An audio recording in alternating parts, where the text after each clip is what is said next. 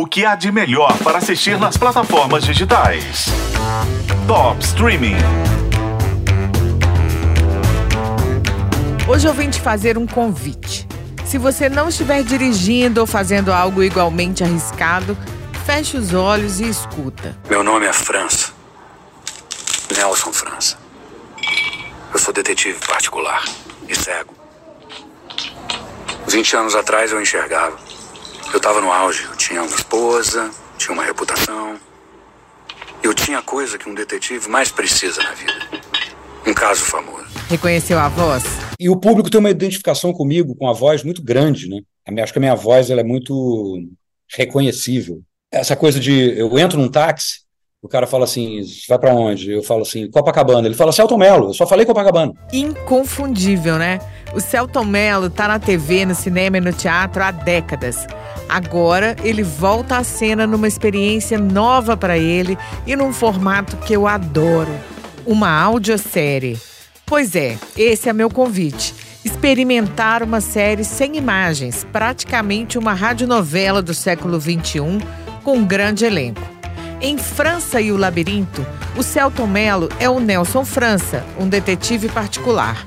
Durante anos, ele colaborou com a polícia, inclusive na investigação que levou à captura de um serial killer. Agora, décadas depois, uma vítima é encontrada e o detetive desconfia que é obra do mesmo assassino. Só que agora ele não tem mais moral, ninguém acredita nele e, para complicar, ele ficou cego.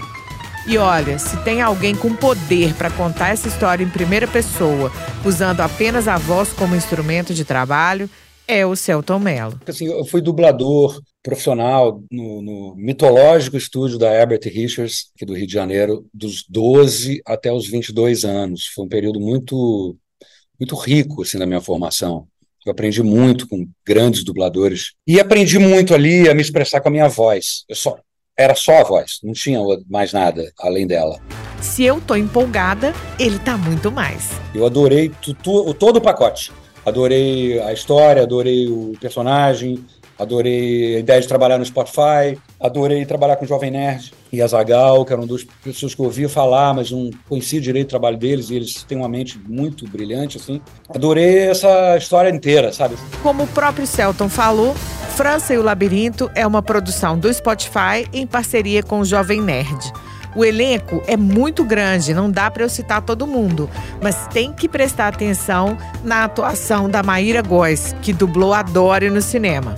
A série usa a tecnologia de áudio binaural em que o som é localizado e cerca quem está ouvindo, permitindo que a gente acompanhe a história sob a mesma perspectiva do personagem principal, que é cego. Então a audição ganha uma dimensão muito maior. A gente ouve a chuva, a sirene, o cachorro, enfim, é uma experiência imersiva com áudio 3D.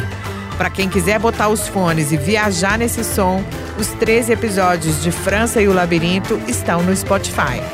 Eu sou a Isis Mota, hoje com a colaboração do Paulo Henrique Silva, que participou dessa entrevista com o Celton Mello. E esse é o Top Streaming, que você ouve nos tocadores de podcast e na FM O Tempo.